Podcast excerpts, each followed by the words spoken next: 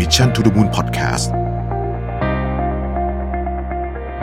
สวัสดีครับ ยินดีต้อนรับเข้าสู่ Mission to the Moon Podcast Sunday Summary นะครับ คุณอยู่กับประวิทยานุสาหะครับ วันนี้จะมาชวนคุยเรื่องของ COVID 19 หรือว่า Coronavirus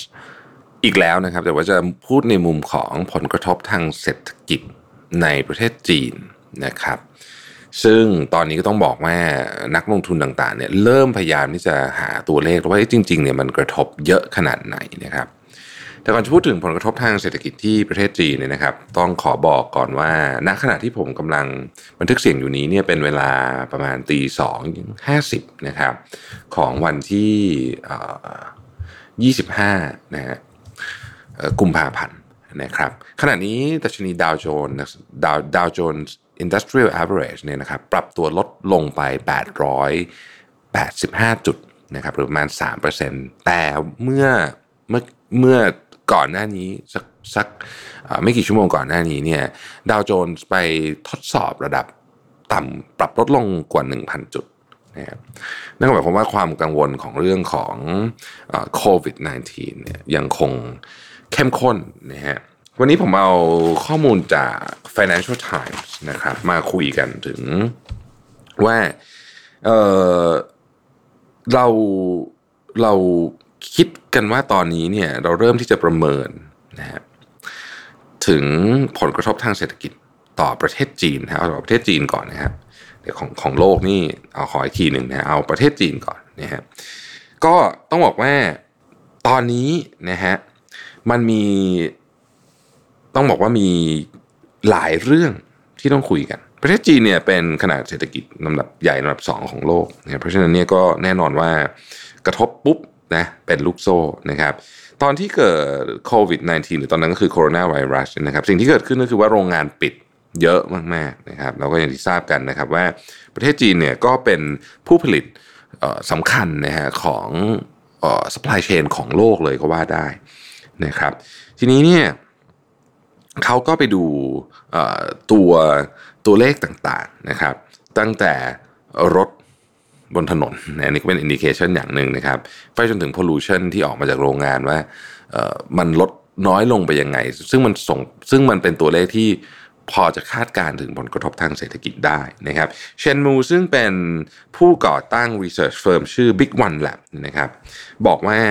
ตอนนี้เนี่ย นะลูกค้าของเขาซึ่งเป็นนักลงทุนสถาบันนะครับแล้วก็บริษัทขนาดใหญ่เนี่ยนะครับกำลังเริ่มที่จะประเมินผลนะฮะถึงเอ่อ impact ทางด้านตัวเลขของเจ้าโควิด -19 นะครับสิ่งที่ตอนนี้ทุกคนเหมือนกับยังหาคำตอบไม่ได้ ก็คือว่า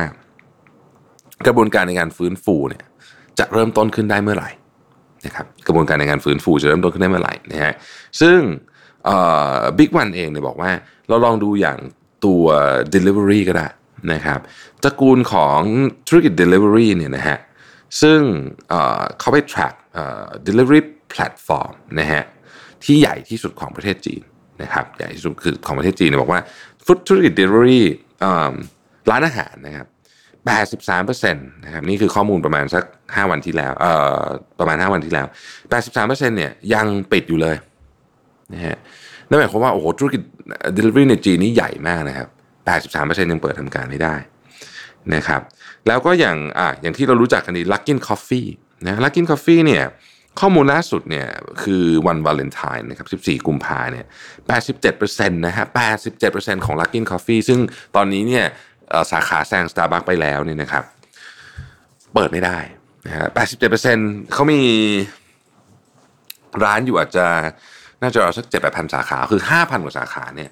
เปิดไม่ได้นะครับ ธุรกิจสายการบินนะฮะธุรกิจสายการบินนะครับ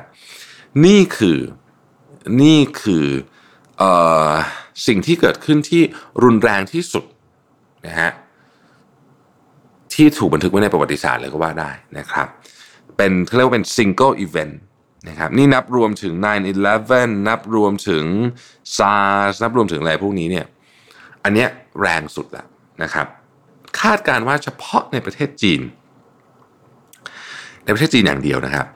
ไฟล์ที่บินเข้าและออกจากจีนเนี่ยณจนถึงปัจจุบันนี้เนี่ยสูญเสียที่ก็คือโอกาสในการทำรายได้เนี่ยนะครับสำหรับ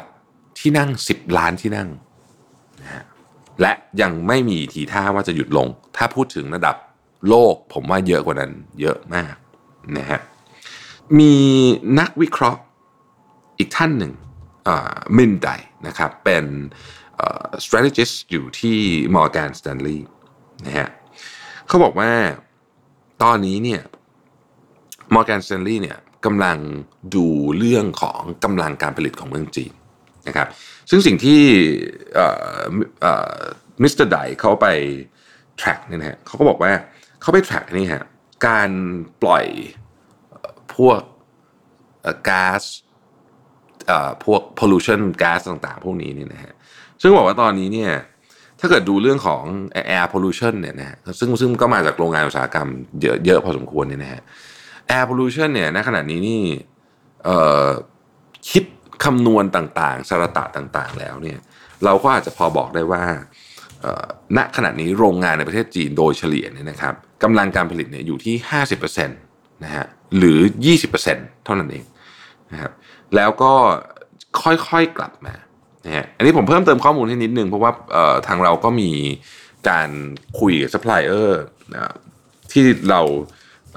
ใช้บางบางบางเรื่องนะฮะจากประเทศจีนอยู่นะฮะ เช่นพวกตระกูลพวกแพคเกจจิ้งอะไรอย่างนี้นะครับก็เริ่มคนเริ่มกลับมาทำงานกันบ้างแล้วนะแต่ว่ากลับสมมุติมีพนักงงาน 500 คนจะกลับมาทำงาน 20 คนอะไรอย่างเงี้ยนะครับเพราะฉะนั้น capacity ที่เมืองจีนเนี่ยจะช็อตไปอีกสักน่าจะมีครึ่งปีอะผมว่ากว่ากว่าจะกว่าจะกลับเข้าสู่สภาวะปกตินะฮะเอ่อ Matt Harris นะครับซึ่งเป็น head of investment strategist strategy ที่ High Tower เป็น wealth management นะครับเขาบอกว่าโอ้ quarter หนึ่งนี้ไม่ต้องพูดถึงนะฮะ แต่ว่าสิ่งที่น่าสนใจก็คือว่าตัวเลขที่ส่งผลกระทบ